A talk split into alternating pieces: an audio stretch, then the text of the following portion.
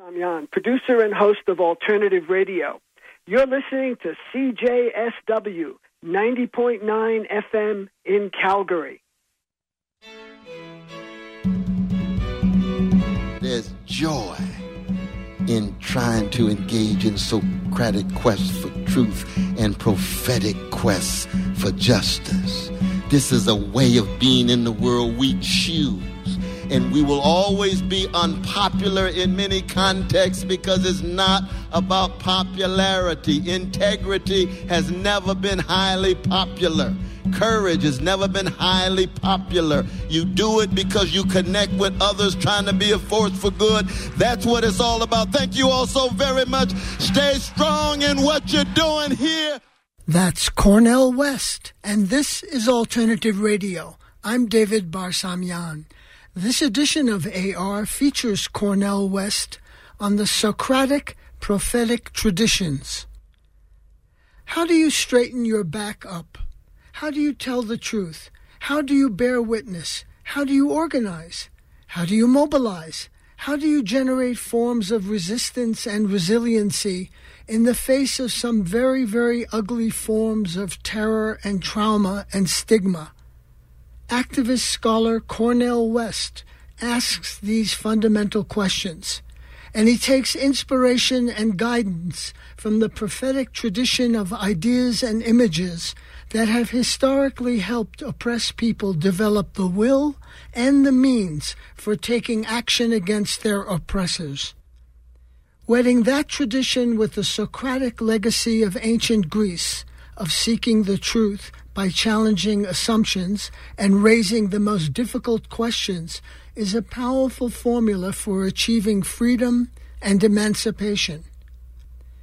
Our guest today is Cornel West. He's professor of the practice of public philosophy at Harvard. He's been called the preeminent African-American intellectual of his generation. With his preacher-like cadences and passionate delivery, he's much in demand as a speaker. Among his many books are Race Matters, The Rich and the Rest of Us, and Black Prophetic Fire. He spoke at the University of Montana in Missoula in late August 2019. And now, Cornel West. I want to say something that so unsettles you. You say, my God, I've got to reevaluate who I am and what I'm doing in my short life.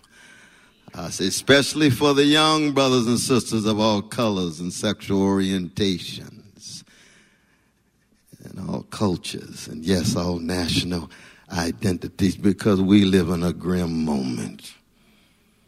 It's a sad moment, but it's a moment where we can engage in significant bounce back if, in fact, we are clear enough in our thinking, courageous enough in our action, and humble enough in our attempt to situate and locate ourselves in a tradition. So before we even talk about the fight of the soul of America, the nation, we must begin with ourselves. What kinds of human beings will we choose to be in our short time from mama's womb to tomb? And I begin with myself. I don't begin with my name calling or finger pointing. Yet. I begin with the name calling and finger pointing inside of me, the Civil War taking place inside of me, on the battlefield of my own soul. And I have a notion of what I call revolutionary piety, because piety is not uncritical deference to authority. It's not blind obedience to the elders. Piety is the acknowledgement of the sources of good in our life that constitute the wind at our back in our attempt to live lives of integrity, honesty, and decency. Critical historical situating. There's a wonderful phrase in the great Gilbert Keith Chesterton's text on orthodoxy published September 1908 where he talks about this sublime dependence tied to great gratitude. And when you're tied to gratitude on the one hand and dependence on the other, it gives your ego less space to operate inside of your heart, mind, and soul. And this is very important in our market-driven, celebrity-centered culture where people primarily are concerned about being the next spectacle, the next image, the next exemplar of success that reinforces an egoism and a narcissism. No, we begin with revolutionary piety. John Dewey understands. He called it natural piety, talking about family, talking about community, talking about friends. So how then do you attempt to find your sense of who you are and allow yourself to breathe freely, think critically, but recognize that you're always dependent on those who came before? Now, in my case, in terms of my own soul formation, as it connects to the soul of America, and not just the nation, we've got to be global. We're talking about our fellow human beings all around the world, every corner of the globe, given the ecological catastrophe that's impending. But for me, coming out of a tradition of black people in the United States who 3 days ago and 400 years ago, the slave ship just landed. So it's a history of barbaric terrorism, 244 years of white supremacist slavery, another 100 years of American terrorism called Jim and Jane Crow, and every 2.5 days some black child, a woman, a man hanging from some tree, the strange fruit that southern trees bear that the great Billie Holiday sang about with such power, and our Jewish brother Maripol writing the lyrics. And then to this day, as my brother Seth reminded me, 56 years ago, our dear brother Martin Luther King Jr. told America about a dream he had. Same tradition, but in the face of 400 years of terrorism, you get Frederick Douglass, Ida B. Wells, Harriet Tubman, Sojourner Truth, and their message is what? We don't want to terrorize other people. We want freedom for everybody. Moral scope, spiritual content, beginning with particularity, but always connecting it to an embrace of others. 400 years of institutional and chronic hatred. Being hated for skin pigmentation, hated for hair texture, for sizes of noses and lips and hips and so forth and so on. The vicious legacy of white supremacy. In the face of that kind of hatred, what do you get? A refusal to create black versions of the Ku Klux Klan. A refusal to create black versions of counter-terrorist cells. No, here comes Don Coltrane, a love supreme. I could just play a love supreme and step back and let all of that deep love of truth and beauty and God soak through your very soul and mind and heart and body. Well, I could put on a little Marvin Gaye. What's going on? Every note, every nook and cranny, every silence between the note, talking about love thy neighbor. Oh, indeed, indeed, I could put on a little Stevie Wonder, Love and Need of Love. I could put on James Baldwin's essays, love-soaked essays. Love forces us to take off the mask. We know we cannot live within, but fear we cannot live without. Where does that kind of wisdom and courage come from? It comes from traditions at their best that are shaping and molding particular human beings like us. Each and every one of you come out of communities and traditions that has the best. When I come to the University of Montana, I think of my dear sister, Jeanette Pickering Rankin. Oh, you all know who she was. She's one of the greatest freedom fighters of the early part of the 20th century. Not just because she's the first woman elected to federal level, not just because she was a congressman twice from Montana, 1902 graduate of University of Montana, just 9 years after the founding of the institution itself. Jeanette Pickering Rankin, let us never forget her example. She embodies what I'm talking about, what it means to take seriously the kind of soul craft connected to statecraft with a global perspective, but rooted in the best of what went into who and what she was. And what is it that I'm talking about in part?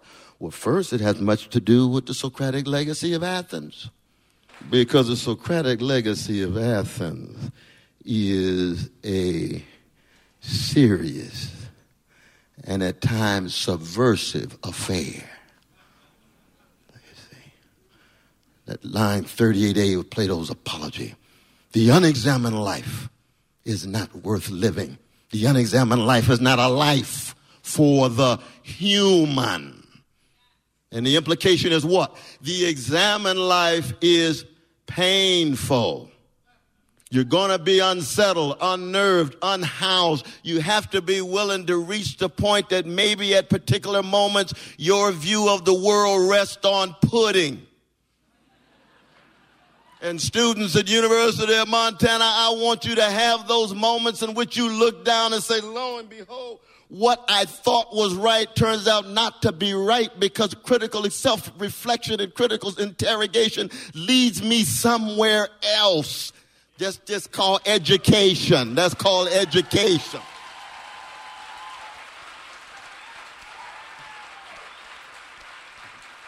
You can come in with male supremacist sensibilities. Oh, we men are so brilliant and smart, and the women are behind. And then there's Sister Sally and Sister Shaniqua sitting next to you, and you look over, and they've got A+, and you got B-. And you say, somebody told me a lie.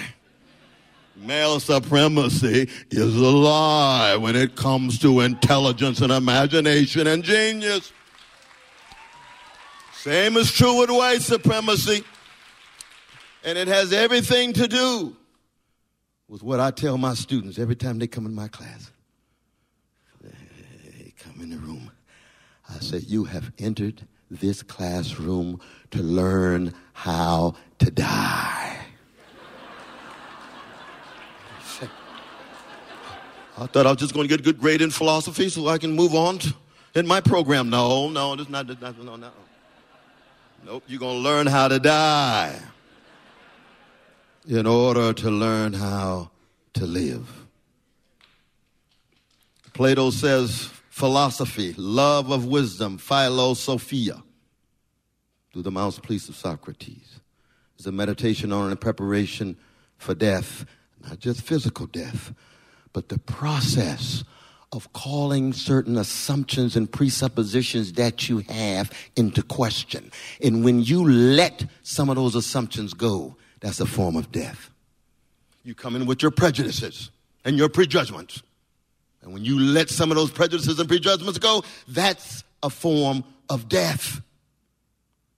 Seneca himself says in that 26th letter to Lucilius, and Seneca, being Roman, Romans aren't associated with deep philosophical reflection. They were running an empire. You all know that.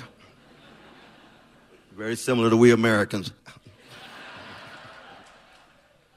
But Seneca said, he or she who learns how to die unlearns slavery, mental bondage, intellectual bondage, ideological bondage.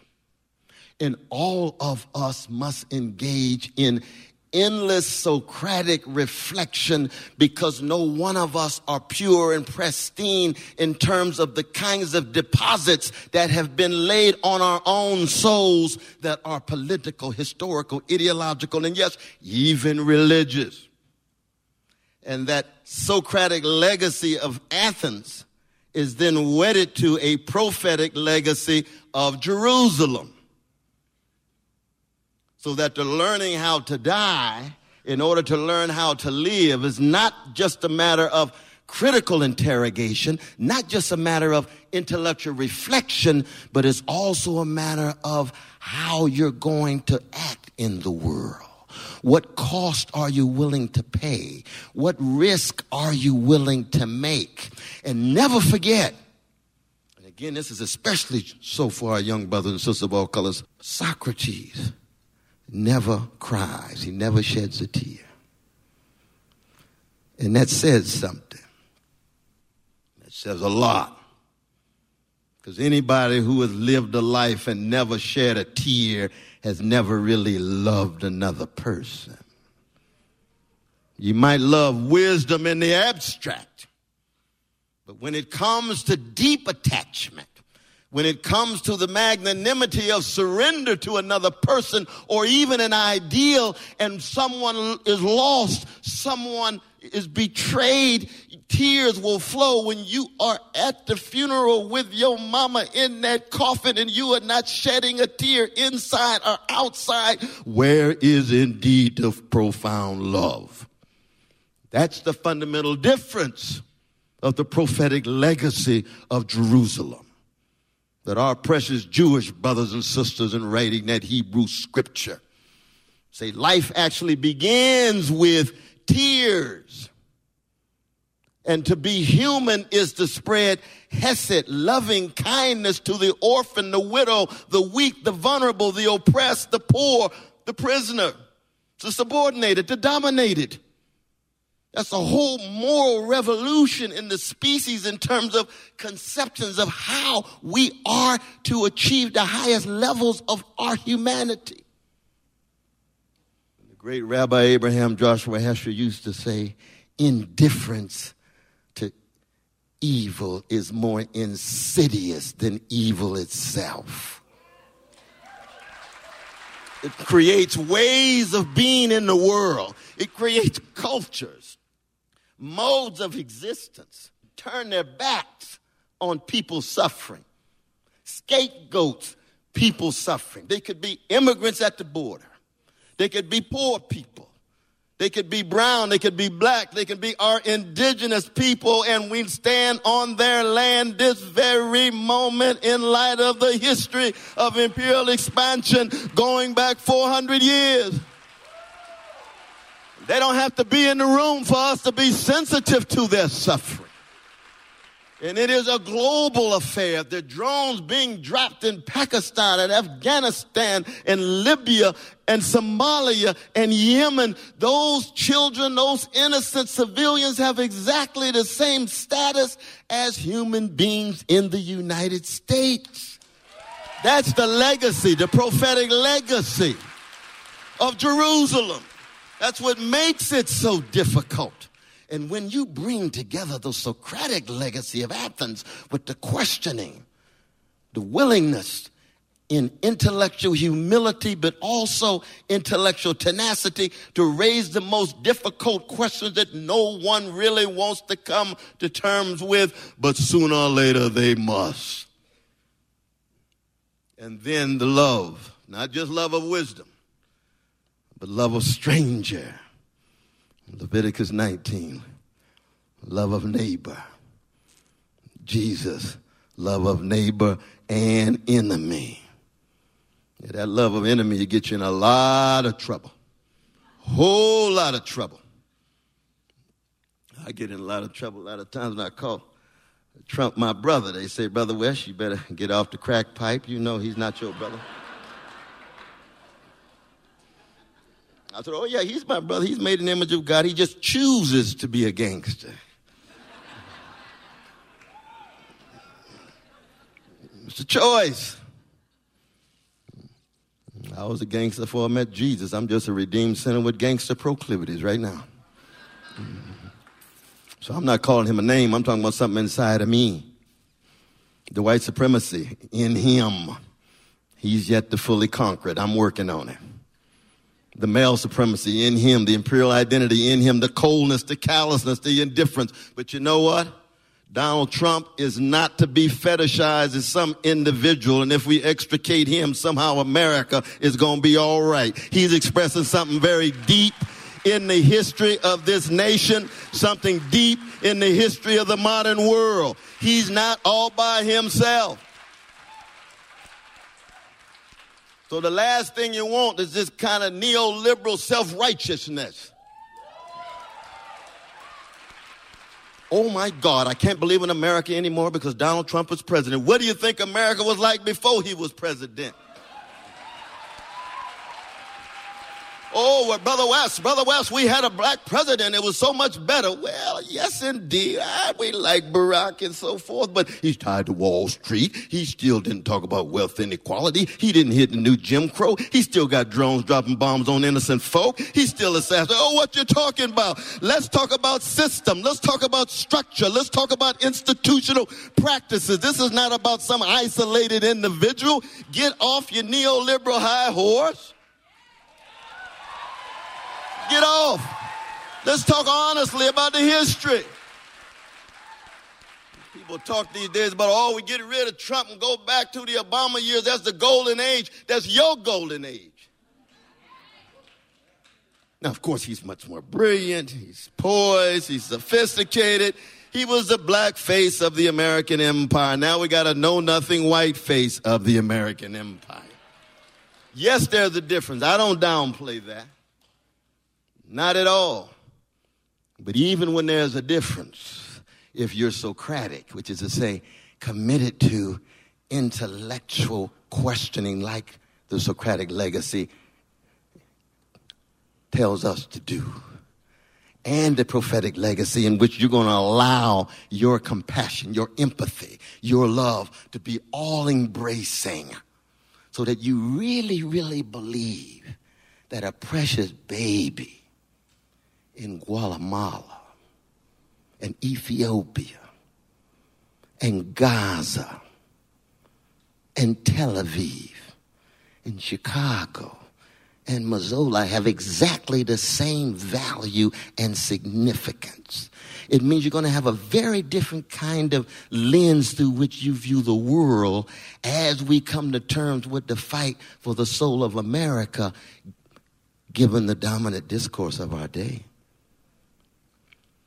And one of the sad features of our moment is that it's just so difficult for some of the great examples of vision and courage and compassion to gain a spotlight. Because with our market-driven, celebrity-centered culture, which is all about spectacle and image, and look at me, look at me, look at me. And the whole cult of success. I experience this at Harvard all the time, and I insist on teaching freshman seminars, because I just love the 18-year-olds come in with smiles, and they ready to hit the ground running. They haven't got jaded to the pre-professional culture yet, and what are you majoring in? Don't worry about it. Think about justice. Think about truth. Think about beauty. Don't worry about what you're majoring in yet. Oh, but my mama told me, I know you love her and she loves you, but you just get a chance to get Socratized for a while. Get educated before you get shoved into some professional specialization. Find out who you are before you become that engineer. Because so many of the engineers, and we've had some great ones, Ludwig Wittgenstein and Norman Mailer were engineering majors, so we don't want to trash engineering, but this worship of STEM, you know.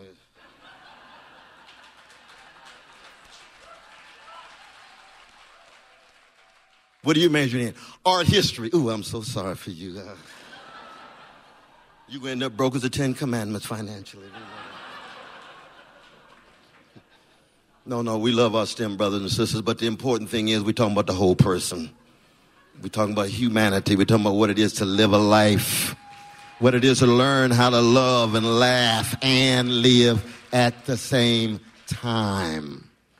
And we're at a moment now where it's very clear that with the highly commodified culture that tends to fetishize either celebrities or those with high specular status, that it downplays all of those everyday people who have integrity, honesty, and decency, and feel as if they're more and more helpless and hopeless, and feeling as if they have no impact on shaping their destinies.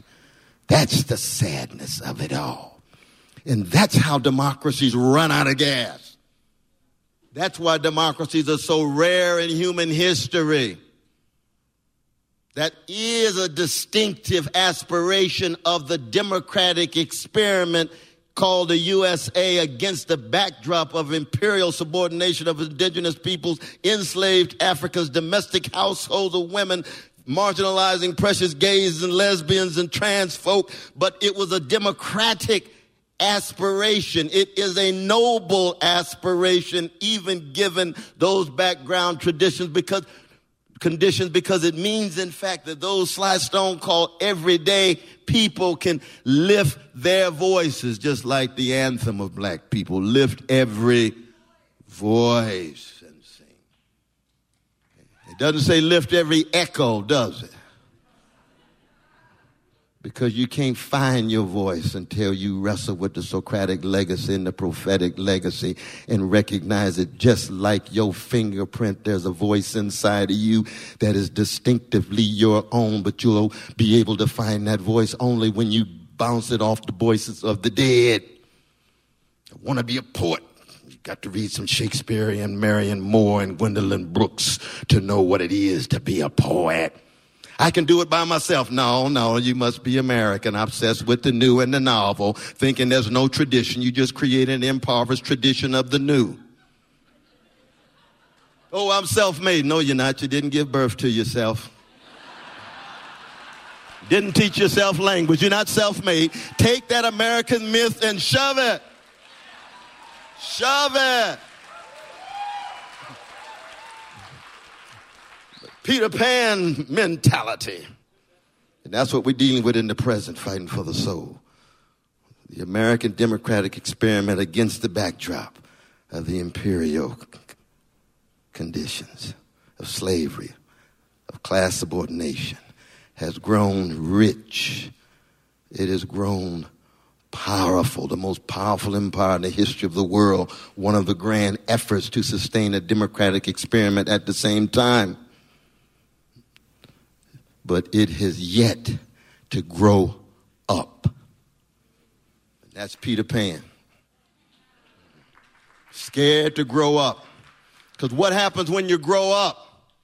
When you grow up, you're going to have to first have a respect for reality. No denial. It's no accident the U.S. Constitution has no reference to the institution of slavery. That's called denial. 22% of the inhabitants of the 13 colonies enslaved their labor is the basis for the wealth, which is the precondition of the democracy, in addition to the land dispossessed and the precious indigenous people's bodies violated. What happens when you deny reality? Chickens come home to roost.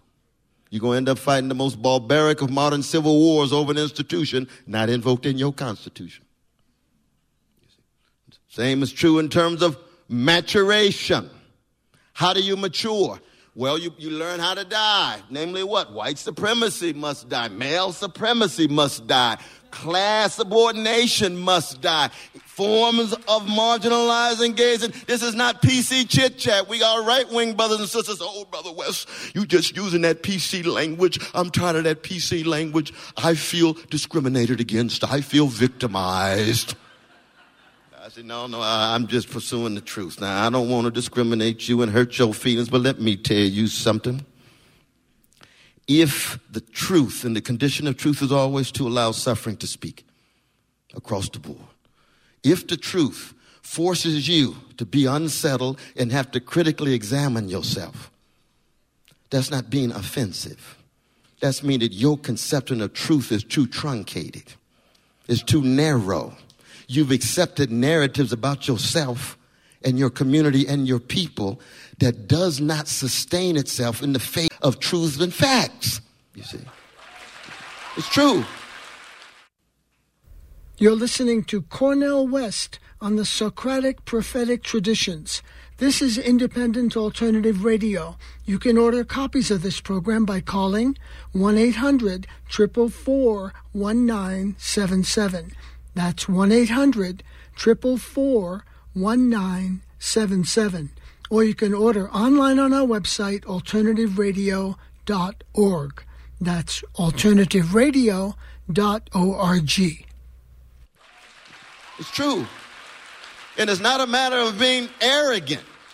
You know, people ask me why I go on Fox News all the time because it's so hard to get some sound bites in, and am I helping the right wing and so forth? I said, no, I'm a jazz man. I believe in being improvisational and go to any context and come in with whatever integrity I in it and try to leave it without it, because I want to communicate with everybody, communicate across the board. I want folk to hear different narratives, different interpretations, and different lens through which they look at the world. And no one of us have a monopoly on truth, but it is the case that if 1 out of 2 of our precious children under 6 years old live in utter poverty in the richest nation of the world, that is morally obscene. That is spiritually empty.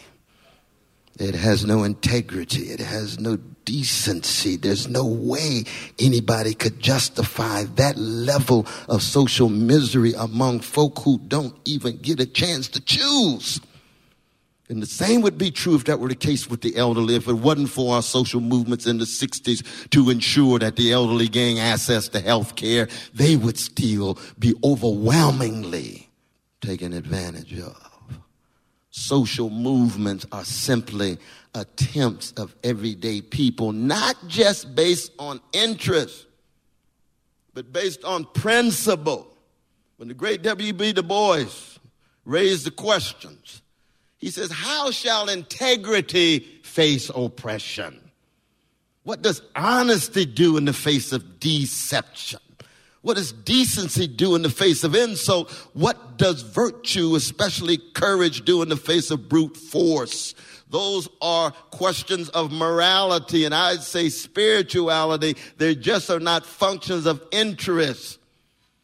So anytime you talk about white supremacy, there's no such thing as white supremacy without some people resisting, fighting, pushing back. Internally, the white supremacy inside us, and that's true for black people too. You don't have to have vanilla brothers and sisters around to see white supremacy. All you got to do is look in the souls of black people, because it's there. It's been implanted deeply, just like male supremacy is inside of the souls of women. You got to fight it, push it back. It's a lie. Confidence, recognize that you tried to socialize you in such a way. Same is true for our Jewish brothers and sisters, given the vicious history of anti-Jewish hatred. And especially these days, we got to talk about our precious Muslim brothers and sisters. And yes, we've got to talk about our precious Palestinians under Israeli occupation. Oh, yes. And they say, oh, but Brother West, that makes you anti-American, No, I'm anti-injustice in America. I'm anti-injustice in Israel. I'm anti-injustice in China. I'm anti-injustice in India. I support Kashmir. I support Tibet. I support anybody who's struggling. It's an issue of the morality and the spirituality of the situation. That's a matter of moral consistency, what the great Jane Austen called constancy. She may have confined herself to the canvas of the marriage, but oh, her genius is undeniable in terms of her concern about integrity, honesty, decency, moral consistency. And so we raise the question, where are we now?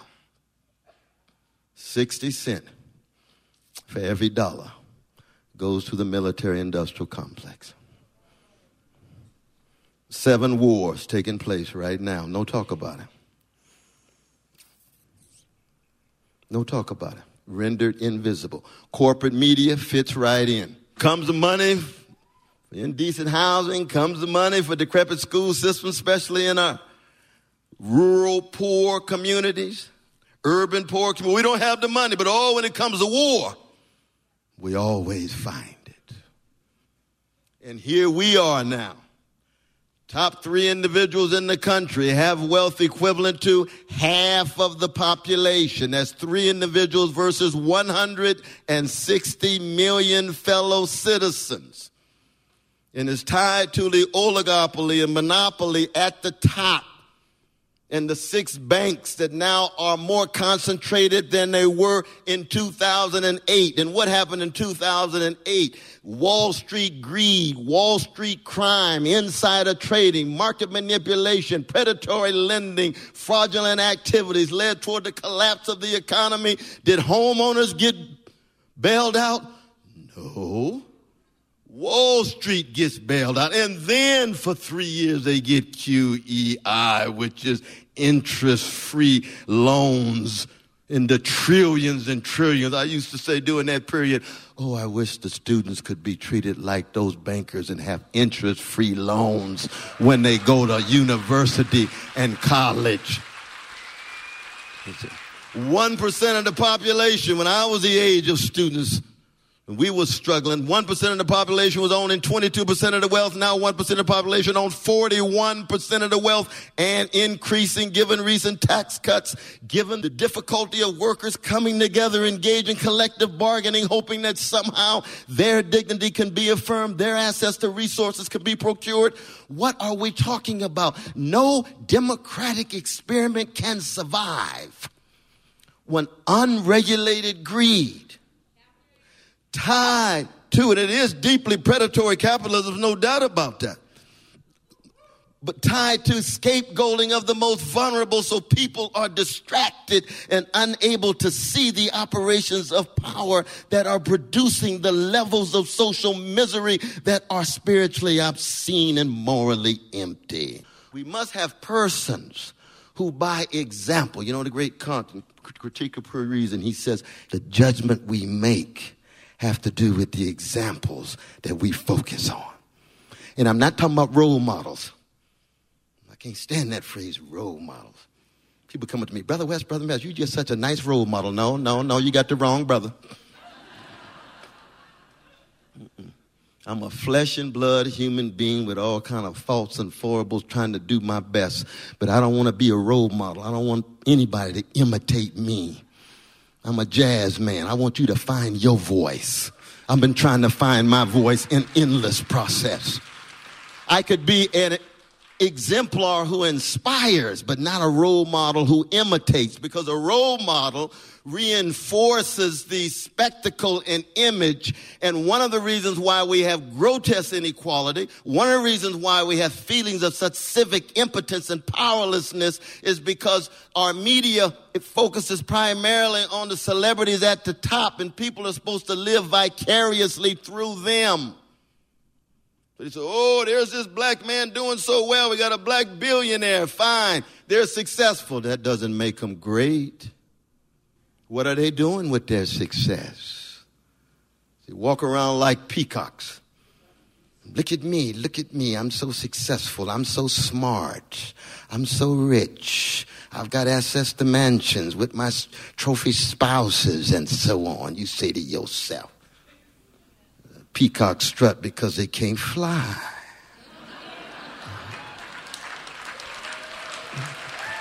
Don't confuse greatness with success. And that success is so ephemeral. It's not going to make you happy. It'll give you some more financial security, indeed. But we're talking about the humando, human level. And there is no democratic project. There's no expansion of a democratic project without the centrality of civic virtue, character, integrity, honesty, decency, generosity. And we see this especially in the way the arts are treated. Because when we talk about the United States, if you really want to keep track of the best of integrity, honesty, and decency, just keep track of the best of the artists. Because any serious artist who tells you all they're concerned about is spectacle and success and money, you can rest believe that they don't have a whole lot of depth and sophistication in their sound, their music, or their painting. Rembrandt, bankrupt, most successful artist, 1630s, bankrupt. The powers that be say he's wasting his time. You don't say. These days, our artists, the great artists, past and present, must become more and more the center of our focus as it relates to the raw stuff to create not sunshine soldiers who come out just as intermittent allies on a particular issue, but all-season love warriors, all-season justice warriors, and the great artists. We could talk about Muriel Kaiser or Whitman. We could talk about John Coltrane or Lorraine Hansberry. We could talk about Toni Morrison. Provide us glimpses of what it is to learn how to die in order to learn how to live, to give us some sense of what freedom really is. The Funk Masters, George Clinton. The mothership is not just a metaphor. You let that funk get inside of you and you start moving in ways that surprise yourself. Because there's a freedom there.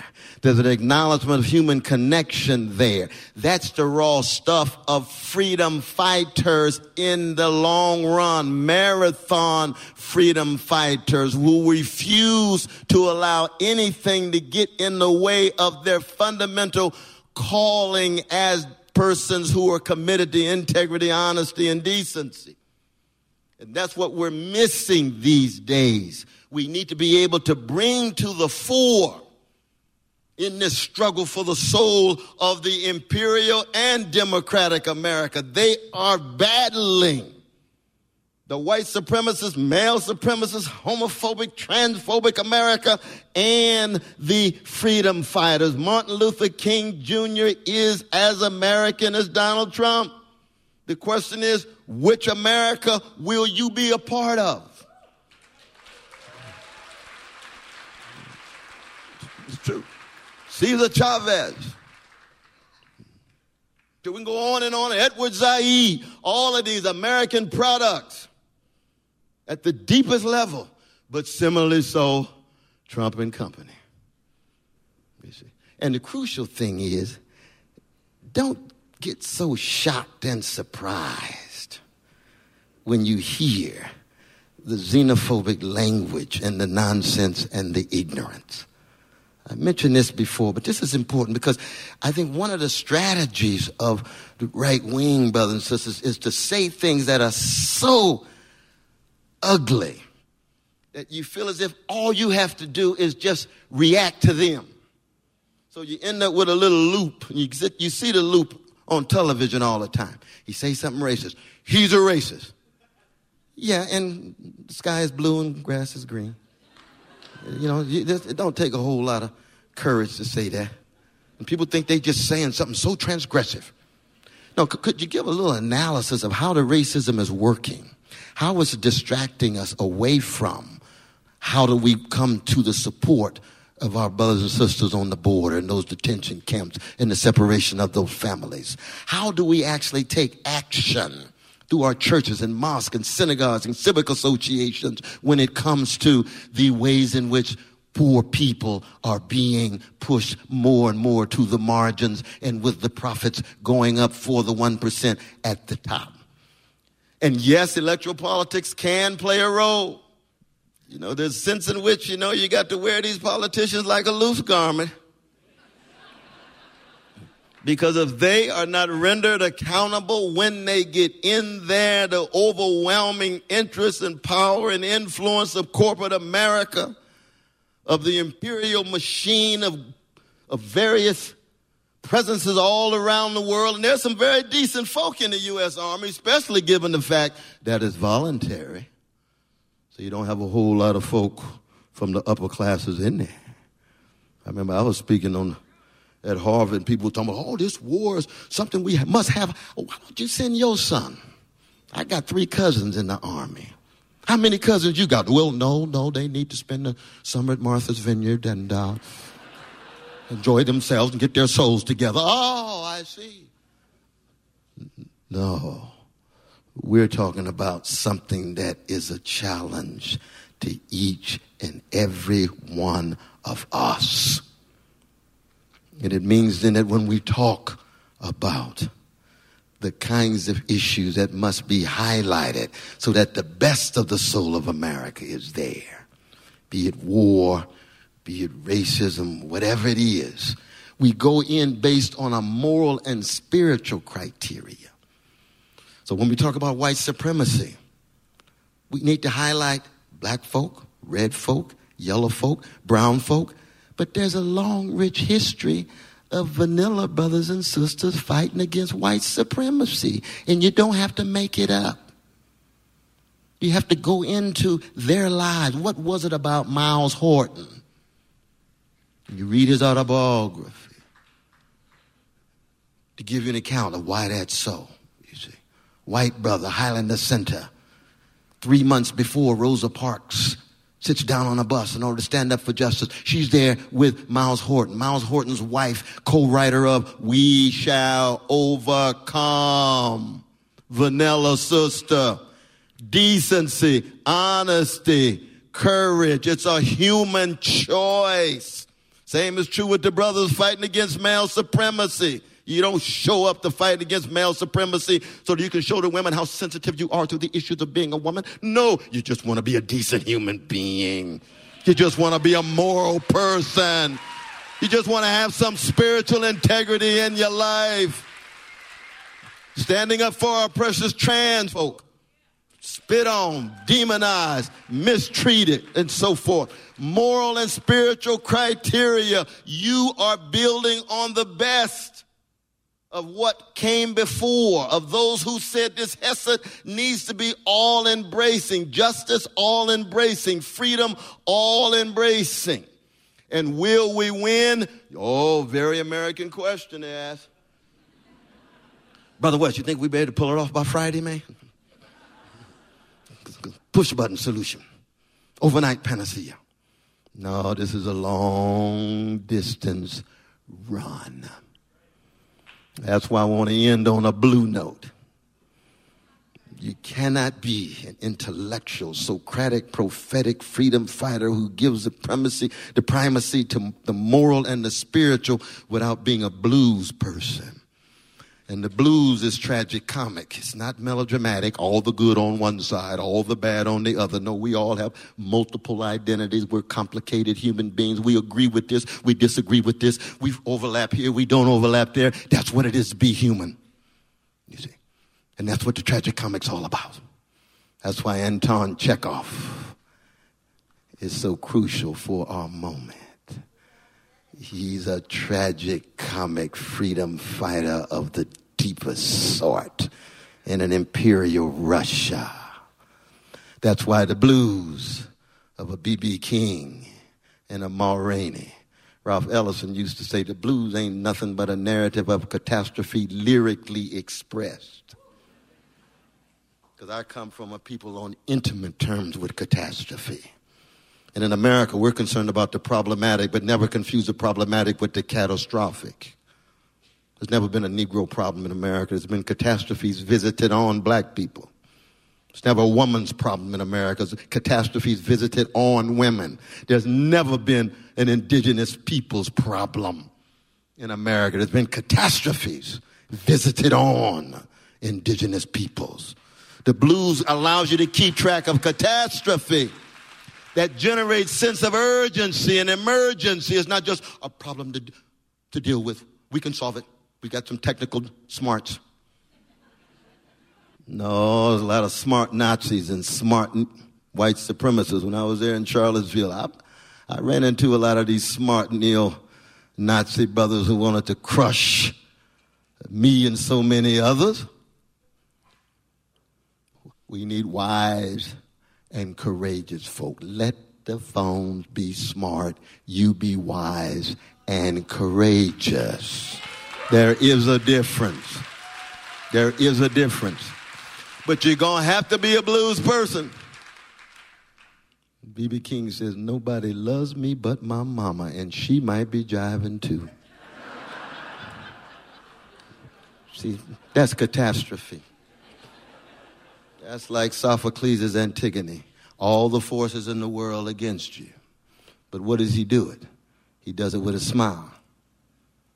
He does it with a magnificent sense of style. And style is not some ornament or decoration. It comes from your heart, mind, and soul, and how you wrestle with evil inside of yourself and then touch something so deep inside of your soul that's stirred so that you could touch somebody else's soul to be stirred. This is not superficial entertainment. This is soul formation.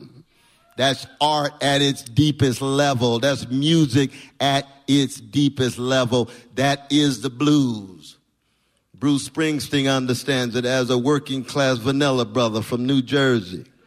Robert Zimmerman understood it as a Jewish brother from Minnesota. It's not tied to skin pigmentation. It's tied to human depth and wrestling. And those experiences, artistic experiences of learning how to die, of being willing to give your all, I call it kenosis. To completely give of yourself, donate yourself, to completely learn how to leave nothing on the stage of life. That's the kind of spiritual raw stuff we need for political and social movements, for freedom and democracy, for poor and working people here and around the world. And without that kind of deep Socratic questioning, courageous prophetic witness, looking at where we are at present, connecting with movements around the world, the Dalit movements in India and working movements, poor people's movements in Brazil. I can go on and on and on in terms of the kind of solidarities that we need. But if we don't do that, then we slide down a slippery slope to chaos with fascism waiting for us. And the creeping fascism is already being manifest with massive disregard of rule of law. Wondering whether, in fact, even the next election, whether the president will believe it was a legitimate election and thereby leave. That's serious business, crucial business. And we have to be willing to say, in such a moment, we do not become paralyzed. We do not respond by demonizing and hating persons, but rather injustices, forms of domination. Recognize there's possibilities of coalition relative to different contexts, knowing that the possibility of anti-fascist alliances more and more become necessary, and yet still being willing to be yourself so that you can speak your mind and engage in the kind of parhesia, fearless speech, frank speech, plain speech, so that you revel in the humanity of not just those who look like you or agree with you, but the humanity of other persons, most of whom are suffering, but most of whom are distracted and feeling completely powerless, dropping out of the electoral political system, dropping out of organizing, escalating suicides, escalating homicides, escalating loneliness, escalating depression, and letting them know, just like a blues woman or a blues man, that this fight we in puts smiles on our faces. There's joy in trying to engage in Socratic quests for truth and prophetic quests for justice. This is a way of being in the world we choose. views. And we will always be unpopular in many contexts because it's not about popularity. Integrity has never been highly popular. Courage has never been highly popular. You do it because you connect with others trying to be a force for good. That's what it's all about. Thank you all so very much. Stay strong in what you're doing here in Montana. Oh, we've got some people here of integrity, honesty, decency, not a whole lot of self-righteousness, but a whole lot of self-giving to make sure poor people, working people can live lives of dignity and decency. God bless. You were just listening to Cornel West on the Socratic prophetic traditions. He spoke at the University of Montana in Missoula. Cornel West is professor of the practice of public philosophy at Harvard. He's been called the preeminent African-American intellectual of his generation. This program is produced by Alternative Radio based in Boulder, Colorado. We are independent and part of the nonprofit media organization Rise Up. We feature progressive voices rarely heard in the corporate media, such as Angela Davis, David Corton, Kianga Yamata-Taylor, Winona LaDuke, Dar Jamel, and Ralph Nader. And we have a series of Cornel West programs. To access our complete audio and book catalog, just go to our website, alternativeradio.org. Again, our website where we are podcasting, alternativeradio.org. To place a credit card order for CDs, MP3s, or written transcripts of today's program, Cornel West on the Socratic Prophetic Traditions, just call us at 1-800-444-1977. Again, that number is 1-800-444-1977. Or you can order on our website, alternativeradio.org. Thanks to Beth Ann Ostein, and special thanks to Ron Scholl of Missoula Community Access TV. Joe Ritchie is our general manager and editor. I'm David Barsamian. Thank you for listening.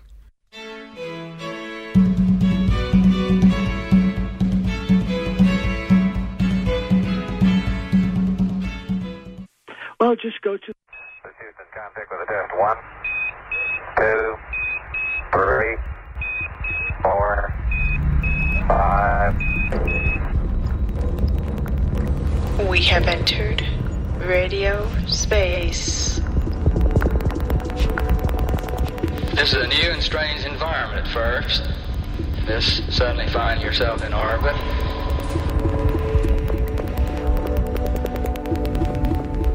Orbiting CJSW 90.9 FM in Calgary.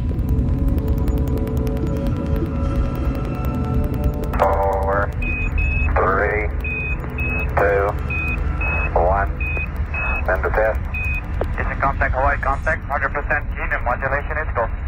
Roger, Hawaii, read you loud and clear also.